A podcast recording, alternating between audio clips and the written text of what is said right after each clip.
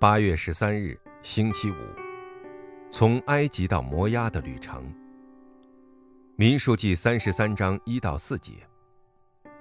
那时，埃及人正葬埋他们的长子，就是耶和华在他们中间所击杀的。耶和华也败坏他们的神。阿门。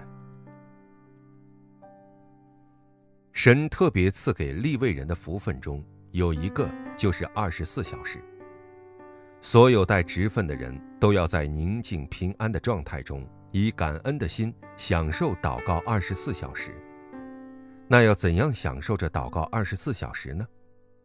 一，圣所和至圣所的祝福。最重要的是恢复礼拜，真礼拜是享受圣所和至圣所的祝福。圣所里的饼、香坛、灯台、洗濯盆、油。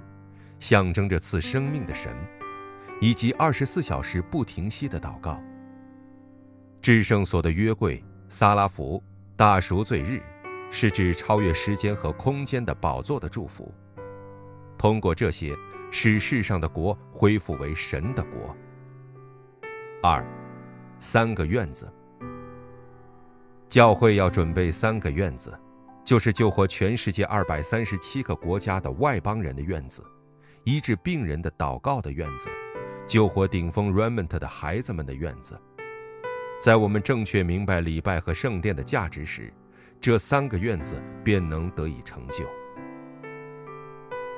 为了运转世界的圣殿，十一奉献和礼拜，大卫做了一生的祷告，只要一个人就够了，神必定会赐下震动天地和万国的应允。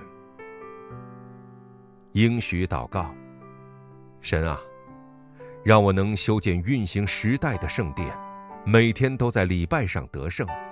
奉耶稣基督之名祷告，阿门。